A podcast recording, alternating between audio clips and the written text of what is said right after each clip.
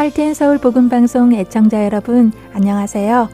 애청자 편지를 읽어드리는 애청자 코너 시간 김지인입니다.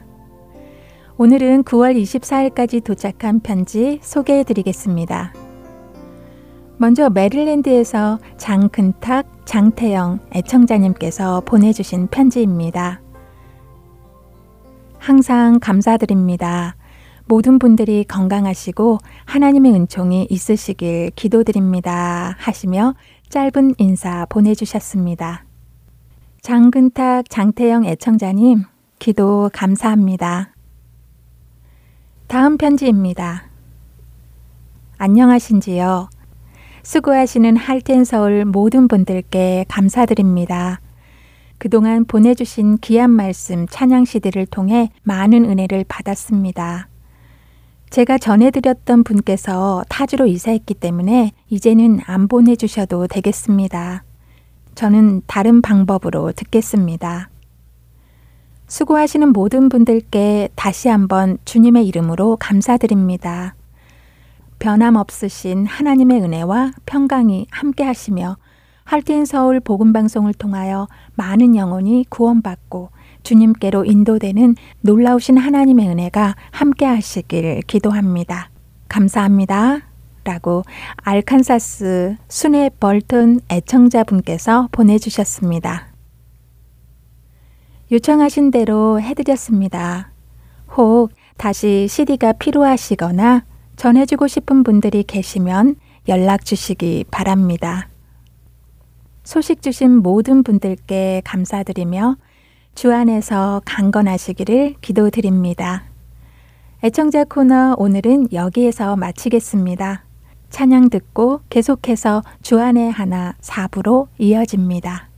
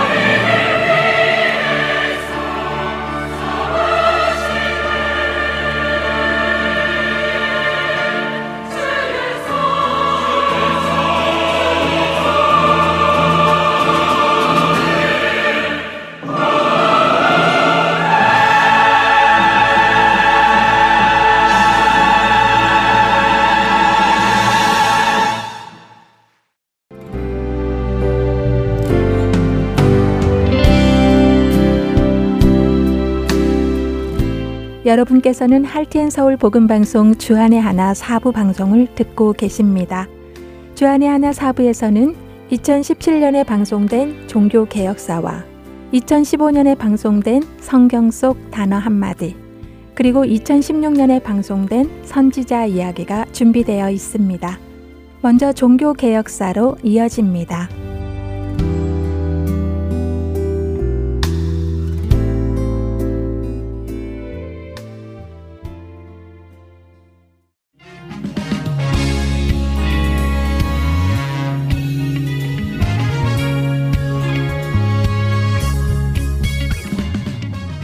청자 여러분 안녕하세요.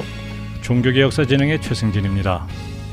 새 프로그램 종교개혁사는 종교개혁 500주년을 맞이하여 종교개혁이란 무엇이며 어떤 과정을 통해 이루어졌는지 그 역사적 배경과 당시 활동했던 인물들을 통해 함께 알아보는 시간입니다. 종교개혁하면 1517년 마틴 루터가 부패한 교회를 비판하며 95개조의 반박문을 내걸었던 사건을 먼저 떠올리게 되는데요. 이것이 종교개혁의 시발점이 되었다고 볼 수 있겠지요. 그러나 이 일이 일어났던 때보다 훨씬 이전부터 부패한 교회와 성직자들을 비판하며 성경적인 교회의 모습을 회복하고자 했던 많은 사람들이 있었습니다. 그 대표적인 인물로 존 위클리프, 얀 후스, 에라스무스 등을 들 수 있는데요. 이들은 마틴 루터보다 100년 혹은 200년 정도 앞선 시대의 사람들로 종교개혁의 선구자라고 불려지고 있습니다. 이 종교개혁의 선구자들은 당시 교회의 어떤 점을 비판하고 어떤 활동을 했을까요? 그 당시 교회가 타락하고 부패한 이유는 무엇이었을까요? 오늘은 그 원인과 배경을 살펴보고자 합니다. 먼저 로마 카톨릭의 역사를 잠시 짚어볼까요? 시간을 거슬러 올라가 보겠습니다. 300년대 로마는 정치적인 목적으로 모든 종교와 모든 신들을 인정해주는 다신교 전통이 있었습니다. 특히 태양신 숭배가 로마 전역에 퍼져 있었으며 3세기 이후 로마의 여러 황제들도 태양신을 숭배하였지요. 그렇기에 유일신 하나님만을 섬기며 다른 우상을 거부하던 그리스도인들에 대해 많은 박해가 있었는데요. 313년 밀라노 칙령을 통해 기독교를 종교로 인정해주고 그리스도인들에 대한 박해도 끝나게 되었습니다. 그리고 4세기 말 기독교는 로마 제국의 국교가 되었고 로마 카톨릭이 만들어지게 되었지요. 더욱이 로마의 국가 세력이 커지면서 정복당한 주변 국가들은 로마의 국교인 로마 카톨릭을 받아들이게 됩니다. 이렇듯 로마 카톨릭이라는 종교의 세력이 막강해지면서 유럽 사회에 많은 영향을 끼쳤고 이와 함께 교황의 권위도 높아졌습니다. 이제 유럽에는 종교적 허위 의식과 잘못된 구원 교리가 퍼져나가고 있었습니다. 겉으로 보여지는 의식과 선행으로 구원을 얻을 수 있다는 교리가 대중들에게 전해졌고요. 성만찬을 할 때 사제가 축성 기도를 하면 떡과 포도주가 실제로 그리스도의 몸과 피로 변한다고 믿는 미신적인 문화까지 생겼습니다. 이러한 미신적인 문화를 지키기 위해 그리스도의 피로 변한 포도주를 흘리면 안 된다는 이유로 성찬식에서 일반 성도들에게 떡만 주고 포도주는 주지 않았지요. 이뿐 아니라 성지순례, 성물 숭배, 성자 숭배 등과 같은 비기독교적인 관행들도 있었는데요. 성인의 유해나 유물이 있는 곳으로 순례를 가며 그 수도원에 큰 돈을 내기도 하고 이러한 성인의 유해나 유물이 신성한 효력을 지녔다고 믿었기에 성물을 사고 파는 일이 많았다고 합니다. 이렇듯 성인들을 우상화하여 성상을 만들어 숭배하면 구원을 받고 많은 은혜를 받는다고 믿을 정도로 그 당시 교회와 문화 속에 잘못된 구원론이 팽배해 있었습니다. 당시 교회의 모습은 성경이 말씀하고 있는 하나님의 전적인 은혜와 구원에 관한 내용과는 전혀 상관없는 아니 정반대의 길로 향하고 있었던 것이지요. 잘못된 구원론을 믿으며 헛된 행위를 하는 그 당시 교회의 모습을 보며 답답하고 안타까운 마음이 들지 않으신가요? 성경을 잘 읽어보기만 하여도 이러한 것들이 말씀에서 벗어난 헛된 행위라는 것을 알 수 있었을 텐데 말이지요. 그러나 그 당시 일반 성도들은 지금 우리들처럼 성경을 마음껏 읽고 배울 수 없었습니다. 그 이유는 교황청에서 성경이 다른 언어로 번역되는 것을 금지했고 일반 성도들이 성경을 읽고 배우는 것조차 허락되지 않았기 때문이죠. 성경을 읽어본 적도 없고 말씀을 알지 못하는 사람들은 성직자들이 전해주는 말에만 의지하여 살 수밖에 없었고 성직자들은 사람들의 영적 무지함을 이용해서 권력과 부를 축적해 나갔지요. 권력과 부가 쌓이자 사제 전용 율락가가 있을 정도로 성적 타락도 심해졌으며 로마 카톨릭 교회는 화려한 성당을 짓고 예술품을 사들이는 등 그 사치와 향락은 더해갔습니다. 이 가운데 부패하고 타락한 교회와 성직자들을 비판하며 반기를 드는 사람들이 생기기 시작했는데요. 이들의 공통점은 성경을 읽고 공부하면서 진리를 깨닫게 되었다는 것입니다. 하나님 외에 누구도 경배의 대상이 될 수 없기에 당시 유행했던 성인숭배, 성물숭배 등은 잘못된 것이며 예수님 한 분만이 중보자이시기에 하나님의 대리자임을 자처했던 당시 교황들의 주장 역시 비성경적인 것이었죠. 성경 말씀을 근거로 당시 잘못된 가르침과 관습을 비판하고 성경적 교회의 모습을 회복하고자 했던 사람들을 통해 영적 암흑기와 같았던 시대에 조금씩 진리의 빛이 비추기 시작했습니다. 다음 시간에는 그 첫 번째 인물로 존 위클리프에 대해 살펴보도록 하겠습니다. 종교개혁사 여기서 마칩니다. 다음 시간에 뵙겠습니다. 안녕히 계세요.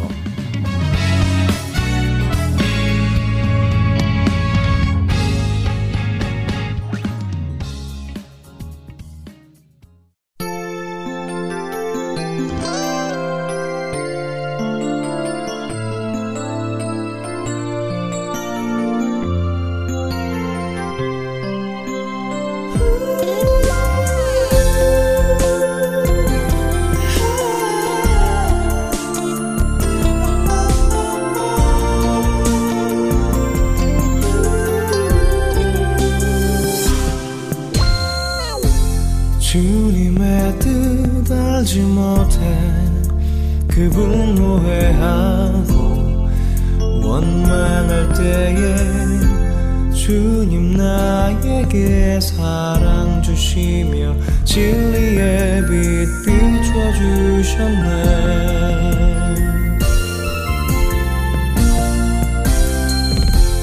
주님의 마음 알지 못해 자신 정죄하고 낙심할 때에 주님 내 맘에 찾아오시어 진리의 말씀이 되셨네.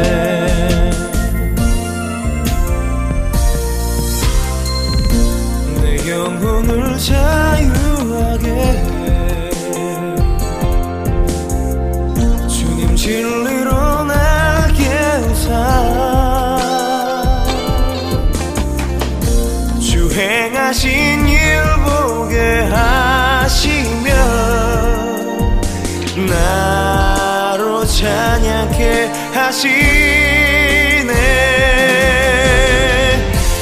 내 안에서 충만하게 주님 질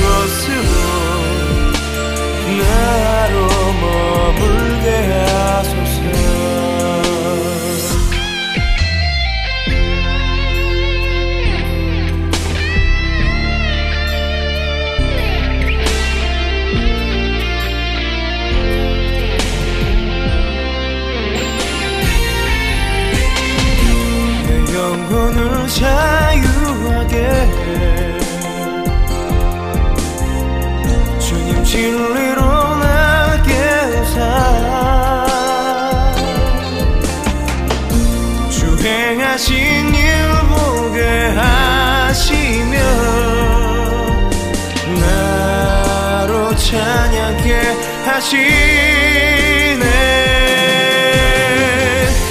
내 안에서 충만하게 주님 진리로 역사하사 주원하신 때 나타내시며 나로 찬양해 하신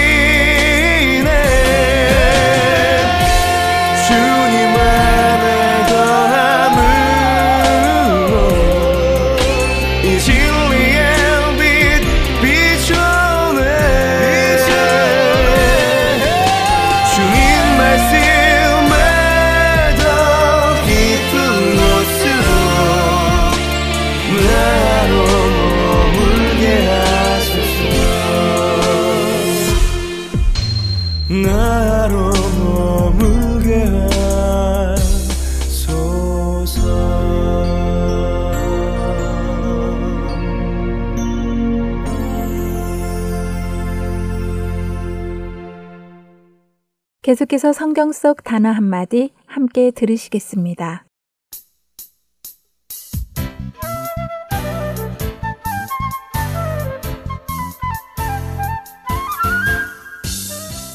여러분 안녕하세요. 성경 속 단어 한마디 진행의 이다솜입니다. 그동안 성경 속 단어 한마디에서는 한국어가 가지고 있는 어감 때문에 그 뜻을 오해하고 있는 단어들을 여러 번 소개를 해드렸었는데요. 오늘도 그런 단어 중에 하나를 알아보려 합니다. 바로 발등상이라는 단어인데요. 먼저 발등상이 나오는 말씀 한 구절을 볼까요? 시편 99편 5절입니다. 너희는 여호와 우리 하나님을 높여 그의 발등상 앞에서 경배할지어다. 그는 거룩하시도다. 왠지 발등상 하면 저는 발과 발등이 생각이 납니다. 그래서 자연히 하나님의 발 앞에 사람들이 엎드리는 그림이 그려집니다. 그런데요, 성경의 다른 곳을 보면 저의 그런 상상은 말이 안 되는 것을 또 알게 됩니다. 히브리서 10장 13절을 볼까요? 그 후에 자기 원수들을 자기 발등상이 되게 하실 때까지 기다리시나니 이 말씀을 보면 원수들을 자기 발등상이 되게 하신다고 하는데 원수가 하나님의 발이 될 수는 없을 테니 제가 생각하던 발등이 바로 발의 윗부분을 뜻하는 것은 아닐 것 같습니다. 그런데 이런 궁금증은 성경을 영어로 보는 순간 확 풀려버렸는데요. 시편 99편 5절을 영어로 읽어드릴게요. NIV 버전입니다. Exalt the Lord our God and worship at his footstool. He is holy. 그렇습니다. 발등상으로 번역된 단어는 바로 footstool, 발을 올려놓는 발판을 의미하는 것입니다. 자, 잠시 사극의 한 장면을 상상해 볼까요? 왕만이 앉을 수 있는 의자에 왕이 위험있게 앉아 있습니다. 그리고 그 의자 앞에는 발을 얹을 수 있는 발판이 놓여 있지요. 그것이 바로 발등상이라고 합니다. 사전은 발등상을 의자 앞에 발을 올려놓는 발판이라고 간단히 이야기하는데요. 성경에서는 이 발판, 즉 발등상이 비유적으로 많이 사용되었습니다. 이사야 66장 1절에서는 하늘은 나의 보좌요, 땅은 나의 발판이니 라고 말씀하시며 하늘이 하나님께서 앉으시는 보좌이며 땅은 하나님의 발을 놓이실 발판이라고 표현하십니다. 그만큼 광대하신 하나님을 표현하는 것이겠죠? 지구라는 커다란 땅 안에서 우리의 존재는 정말 먼지보다도 작은 미미한 존재입니다. 이 지구를 우리는 세상이라 부르며 마치 이것이 모든 것인 것처럼 생각하지요. 하지만 우리가 모든 것이라 생각하는 이런 거대한 지구도 하나님께는 하나님의 발을 놓으실 만한 아주 작은 것이며 그만큼 하나님은 크신 분이신 것이지요. 발등상의 또 다른 비유는 조금 전에 읽어드렸던 히브리서 10장 13절의 말씀에서 볼 수 있습니다. 다시 읽어드릴게요. 그 후에 자기 원수들을 자기 발등상이 되게 하실 때까지 기다리시나니 원수들을 자기 발등상이 되게 하신다. 어떤 의미일까요? 왕이신 예수 그리스도께서 원수인 사탄과 그의 세력을 꺾고 영원한 승리를 거두시는 모습을 표현한 것이겠지요. 왕의 머리를 공격하려는 원수들. 그러나 그들은 패하여 왕이 그 발을 놓는 아주 낮은 자리로 가게 된다는 것입니다. 이처럼 승리하신 주님, 광대하신 주님, 그 주님의 발 앞에 나아가 우리는 승리하신 주님을 찬양하고 경배하는 것이 마땅할 것입니다. 그리고 우리를 그 발등상 앞에 나아갈 수 있게 해주신 예수님의 은혜 또한 기억해야겠죠? 다음 한 주간도 주님의 발등상 앞에서 그분을 경배하는 우리 모두 되기를 바라며 성경 속 단어 한마디 여기에서 마치겠습니다. 애청자 여러분 안녕히 계세요.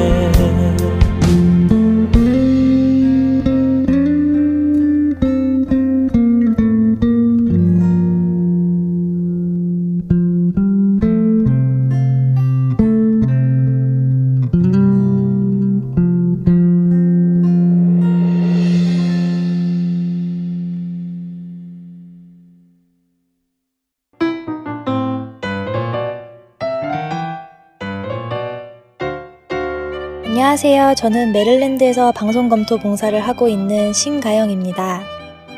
Heart and Seoul 복음방송 홈페이지에 방문해 보셨나요? 홈페이지 www.heartandseoul.org에 접속하시면 더 많은 방송을 들으실 수 있습니다. 그리고 영어 방송인 Children's 프로그램에서 방송되고 있는 Daily Devotional에 관한 자료들도 찾아보실 수 있습니다. 홈페이지에 접속하셔서 방송 듣기를 클릭하시면 자녀들을 위한 방송 자료실에서 찾으실 수 있습니다. 홈페이지를 이용하실 때 불편하신 점이 있으시거나 궁금한 점이 있으신 분은 사무실 전화번호 602-866-8999로 연락 주시기 바랍니다. 감사합니다.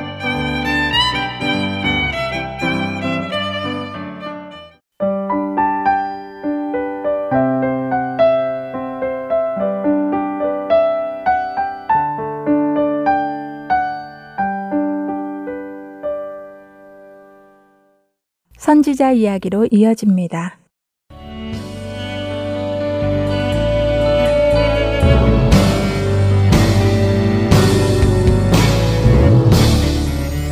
애청자 네, 여러분 안녕하세요. 선지자 이야기 진행의 민경훈입니다. 안녕하세요. 최소영입니다. 네, 계속해서 예레미야 선지자와 예레미야 선지서를 살펴보기 원하는데요.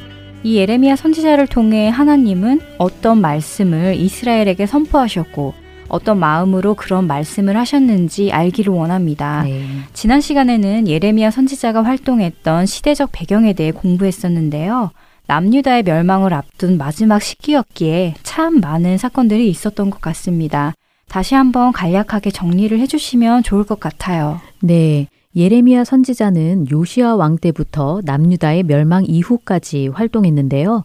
방금 말씀하신 대로 이때가 남유다는 멸망을 향해 가는 시기였고 주변 국가 정세의 변화와 맞물려 참 많은 일들이 있었습니다. 이전에는 아수르가 근동의 주도권을 잡고 있었잖아요. 그래서 전에 공부했던 선지서들, 그러니까 예레미야 이전의 선지서들에 나오는 강대국은 거의 아수르였지요. 네. 그런데 예레미야 선지자 시대에 그 판도가 바뀌어 그 주도권은 바벨론에 넘어갑니다. 이렇게 바벨론이 새로운 강국으로 자리를 잡는 결정적인 사건 중 하나가 바로 아수르의 수도 니느웨를 멸망시킨 것이었지요. 아, 맞아요. 바벨론이 아수르의 수도 니느웨를 멸망시키자 아수르 왕이 도망치며 애굽 왕에게 도움을 청했잖아요. 네. 그래서 애굽이 아수르를 도와 바벨론과 전쟁을 하는 과정에서 요시아 왕도 죽게 되었고요. 그 전쟁을 갈그미스 전투라고 불렀지요. 네, 잘 기억하고 계시네요. 갈그미스 전투입니다. 그렇게 요시아 왕이 죽은 후 근동 지역의 변화와 맞물려 남유다는 애굽과 바벨론의 간섭을 차례로 받게 됩니다. 요시아 왕 이후부터 남유다가 멸망하기까지 총 4명의 왕이 있었는데요. 차례대로 보면 여호아하스, 여호야김, 여호야긴, 그리고 시드기야입니다. 네, 요시아 왕은 하나님 앞에 정직히 행했던 왕이었으나 그 이후에 네 명의 왕들은 모두 악을 행한 왕이었다고 했습니다. 그랬지요. 그리고 갈그미스 전투의 승리로 바벨론은 아수르와 애굽을 치고 이제 남유다까지 침공하기 시작합니다. 총 3차에 걸쳐 남유다 백성들을 바벨론의 포로로 잡아갔는데요. 여호야김 왕 때의 1차 포로, 여호야긴 왕 때의 2차 포로, 그리고 마지막 시드기야 왕 때의 3차 포로가 잡혀가고 결국 예루살렘도 멸망하게 되지요. 여기까지가 지난 시간에 나누었던 내용인데요. 예레미야서의 배경이 되는 내용입니다. 이렇게 시대적 배경을 쭉 들어보니 예레미야는 참 힘든 시기를 활동한 선지자라는 생각이 듭니다. 남유다가 멸망을 향해 가던 시기에 사역하면서 백성들이 포로로 끌려가고 결국 예루살렘이 멸망하는 것까지 모든 과정을 다 목격한 것이잖아요. 그렇죠. 이러한 배경 속에서 활동했던 예레미야 선지자는 어떤 메시지를 전했는지 궁금합니다. 다른 선지서들과 마찬가지로 죄에 대한 책망과 심판에 대한 말씀, 회개하라는 권고와 회복에 대한 말씀이 나오나요? 네, 그렇습니다. 예레미야서에는 그 전반에 걸쳐 하나님이 어떤 하나님이신가, 그리고 이러한 하나님 앞에서 하나님의 백성인 이스라엘이 어떤 죄를 지었는가 하는 말씀이 나옵니다. 여호와 하나님은 생수의 근원이시며 만물의 창조주라고 하십니다. 또한 모든 나라와 민족의 흥망성쇠를 다스리시는 역사의 주관자 하나님이시라고 말씀하시지요. 그런데 하나님의 언약 백성인 이스라엘은 생수의 근원이신 하나님을 버리고 우상을 만들어 섬기는 죄를 범하였다고 지적하십니다. 그들이 만들어 섬기는 신은 그들이 환난을 당할 때에 아무런 도움도 구원도 줄 수 없다고 하십니다. 음, 지금까지 선지서들을 공부하며 매번 느끼는 점이 있는데요. 이스라엘은 정말 끊임없이 우상숭배를 해왔구나 하는 생각이 듭니다. 선지자들의 메시지에는 매번 그 우상숭배의 죄를 책망하는 말씀이 나오니까요. 네, 지금 민경은 아나운서가 말씀하신 것이 예레미야서에도 나오는데요. 하나님은 예레미야 선지자의 입을 통해 이런 말씀을 전하십니다.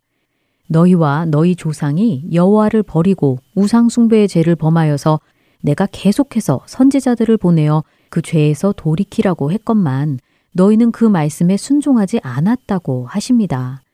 이 말씀은 여호야김 왕 초기에 예레미야가 하나님의 명령대로 성전 뜰에서 전한 말씀인데요. 너희가 순종하지 않으므로 이 성전이 멸망하게 될 것이라는 말씀을 듣고 백성들과 선지자들과 제사장들이 어떻게 반응했는지 아세요? 음, 글쎄요. 돌이 익혔나요? 그런데 왠지 그랬을 것 같지는 않고요. 어, 좋은 반응은 아니었을 것 같은 생각이 듭니다. 네, 맞습니다. 그들은 하나님의 말씀을 전한 예레미야에게 내가 반드시 죽어야 하리라 하고 말했습니다. 와, 하나님의 말씀을 듣고도 뉘우치는 것이 아니라 오히려 그 말씀을 전한 예레미야를 죽이겠다고 하는 거네요. 네. 음, 죄에 깊이 빠지니까 정말 앞뒤 분간을 음. 하지 못하네요. 이 이야기를 들으니 이전에 아모스 선지자의 예언을 듣고 거짓말로 모함하고 모욕했던 거짓 선지자가 생각납니다. 네, 실제로 예레미야 선지자는 많은 거짓 선지자들과 싸워야 했습니다. 예레미야는 바벨론에 저항하지 말고 하나님의 말씀대로 바벨론 왕의 멍해를 순순히 매라고 전했는데요. 바벨론을 통한 남유다의 징계는 하나님의 뜻이며 포로 생활은 70년 후에 끝날 것이라고 했지요. 그러나 거짓 선지자들은 겉으로 보기엔 희망적이고 듣기 좋은 말들을 전했습니다. 포로 생활은 2년이면 끝날 것이다 하고 말이지요. 백성들의 입장에서는 하나님이 바벨론의 멍해를 깨뜨릴 것이다 하는 희망적인 메시지가 더 듣기 좋았을 것 같네요. 그런데 예레미야는 바벨론에 순순히 항복하라는 말씀을 전하니 그를 오히려 바벨론의 앞잡이처럼 생각했을 것 같아요. 네, 그렇죠. 바로 그런 이유로 예레미야는 끊임없이 핍박과 고난을 당합니다. 그를 반역자 취급하며 감옥에 가두기도 하지요. 하지만 그럼에도 예레미야는 굴하지 않고 하나님의 말씀을 전합니다.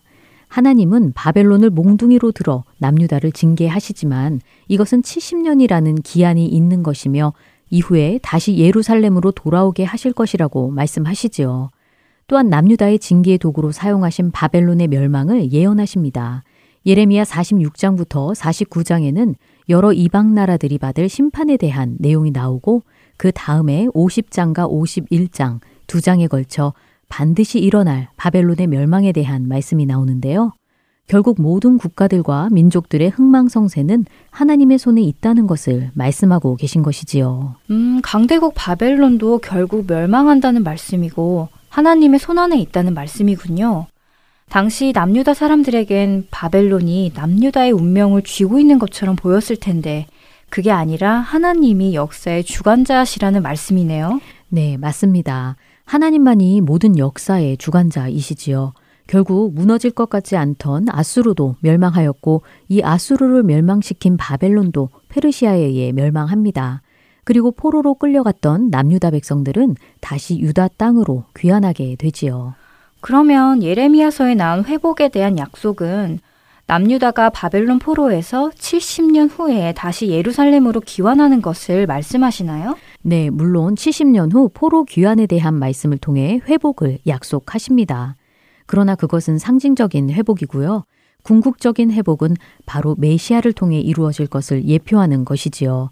예레미야 23장에는 이스라엘의 참 왕이신 메시아에 대한 말씀이 나오는데요. 5절과 6절을 읽어 주시겠어요? 네. 여호와의 말씀이니라 보라 때가 이르리니 내가 다윗에게 한 의로운 가지를 일으킬 것이라 그가 왕이 되어 지혜롭게 다스리며 세상에서 정의와 공의를 행할 것이며 그의 날에 유다는 구원을 받겠고 이스라엘은 평안히 살 것이며 그의 이름은 여호와 우리 공이라 일컬음을 받으리라. 음, 예레미야서에서도 메시아에 대한 말씀이 나오네요. 선지서 속에서 예수님에 대한 예언의 말씀을 볼 때마다 마치 진흙 속에서 보석을 발견한 것 같은 기분이 듭니다. 죄와 심판에 대한 말씀 속에서 참된 회복, 복음에 관한 말씀을 해주시니까요. 네, 진흙 속의 보석. 정말 딱 맞는 표현인 것 같네요. 방금 읽어주신 메시아에 대한 말씀은 심판에 대한 말씀 한 가운데에 나옵니다. 23장 초반부에 참 이스라엘의 왕이신 메시아에 대한 말씀이 나오는데요. 그 앞장인 22장에서는 요시아 이후의 왕들 여호아스, 여호야김, 그리고 여호야긴에 대한 심판의 예언이 나옵니다. 하나님을 떠나 악을 행했던 예레미야 시대의 이 왕들에 대한 심판의 말씀이지요. 그리고 메시아에 대한 예언이 끝나고 23장 후반부는 거짓 선지자들에 대한 심판의 내용이 나옵니다. 유다의 왕들과 선지자들은 악을 행하며 하나님의 백성 이스라엘을 잘못된 길로 인도하여 결국 멸망과 심판에 이르나 그러한 가운데 하나님은 참된 왕이신 예수 그리스도를 통한 구원을 약속하신 것입니다. 그렇군요. 죄로 인해 멸망과 심판을 말씀하시지만 그 속에서도 구원의 역사를 신실하게 이루어 가시고 말씀하여 주시는 하나님의 마음을 조금 알 수 있을 것 같습니다. 네, 그렇습니다. 하나님의 구원의 계획과 역사는 그의 언약 백성 이스라엘의 범죄로 인해 중단되거나 하는 것은 아닙니다. 그것은 하나님의 신실하심으로 지켜지는 것이지요. 하나님은 예레미야를 통해 새 언약을 선포하십니다. 조금 긴데요. 예레미야 31장 31절부터 34절을 읽어 주세요. 여호와의 말씀이니라. 보라, 날이 이르리니 내가 이스라엘 집과 유다 집에 새 언약을 맺으리라. 이 언약은 내가 그들의 조상들의 손을 잡고 애굽 땅에서 인도하여 내던 날에 맺은 것과 같지 아니할 것은 내가 그들의 남편이 되었어도 그들이 내 언약을 깨뜨렸음이라. 여호와의 말씀이니라. 그러나 그날 후에 내가 이스라엘 집과 맺을 언약은 이러하니 곧 내가 나의 법을 그들의 속에 두며 그들의 마음에 기록하여 나는 그들의 하나님이 되고 그들은 내 백성이 될 것이라 여호와의 말씀이니라. 그들이 다시는 각기 이웃과 형제를 가리켜 이르기를 너는 여호와를 알라 하지 아니하리니 이는 작은 자로부터 큰 자까지 다 나를 알기 때문이라. 내가 그들의 악행을 사하고 다시는 그 죄를 기억하지 아니하리라. 여호와의 말씀이니라. 네, 이스라엘은 하나님의 언약 백성으로서 하나님께 순종하지 않고 하나님을 떠나 우상을 섬기고 범죄함으로 그 언약을 깨뜨렸습니다. 그러나 하나님은 이제 새 언약을 약속해 주십니다. 이 새 언약은 마음에 기록되며 그 죄가 용서함을 받을 것이라고 하십니다. 누가복음 22장 20절에서 예수님은 제자들과의 마지막 만찬을 통해 이 잔은 내 피로 세우는 새 언약이니 곧 너희를 위하여 붓는 것이라 하고 말씀하시지요. 하나님께서 예레미야를 통해 약속하신 새 언약은 바로 예수님의 피로 세워진 것, 즉 예수님의 십자가 죽음을 통해 성취되는 것입니다. 우리는 모두 예수님의 피로 된 새 언약 가운데 구원을 얻은 것이지요. 멸망을 향해 가는 남유다를 향해 하나님은 새 언약을 약속하여 주신 것입니다. 아, 그렇군요. 구원을 약속하신 하나님의 말씀을 듣고 죄에서 돌이켜 하나님을 의지했었더라면 참 좋았을 텐데요. 네, 그러나 남유다는 정말 끝까지 돌이키지 않고 결국 멸망하는데요. 멸망한 이후에 남아있던 일부 사람들은 애굽에 가서 살고자 합니다. 이에 예레미야는 그들에게 애굽에 가지 말고 이 땅에 남는 것이 하나님의 뜻이라고 전하지만 그들은 듣지 않고 애굽으로 가고 맙니다. 그리고 애굽에 가서 또다시 우상을 섬기지요. 어, 예레미야의 예언대로 바벨론 포로와 예루살렘 멸망이 그대로 이루어진 것을 다 보고도 여전히 하나님의 말씀을 듣지 않고 애굽으로 건너가서 우상까지 섬기다니요. 와, 정말 할 말이 없네요. 그러게 말입니다. 그런데 이 모든 것을 보고 겪어야 했던 예레미야의 심정은 또 어떠했을까요? 오늘 함께 공부한 내용을 기억하며 다음 시간에는 예레미야 선지자와 예레미야 애가에 대해 살펴보면 좋을 것 같습니다. 네, 오늘은 바벨론 포로와 남유다의 멸망기를 겪으며 하나님의 말씀을 선포한 예레미야 선지자와 선지서에 대해 간략하게 살펴보았습니다.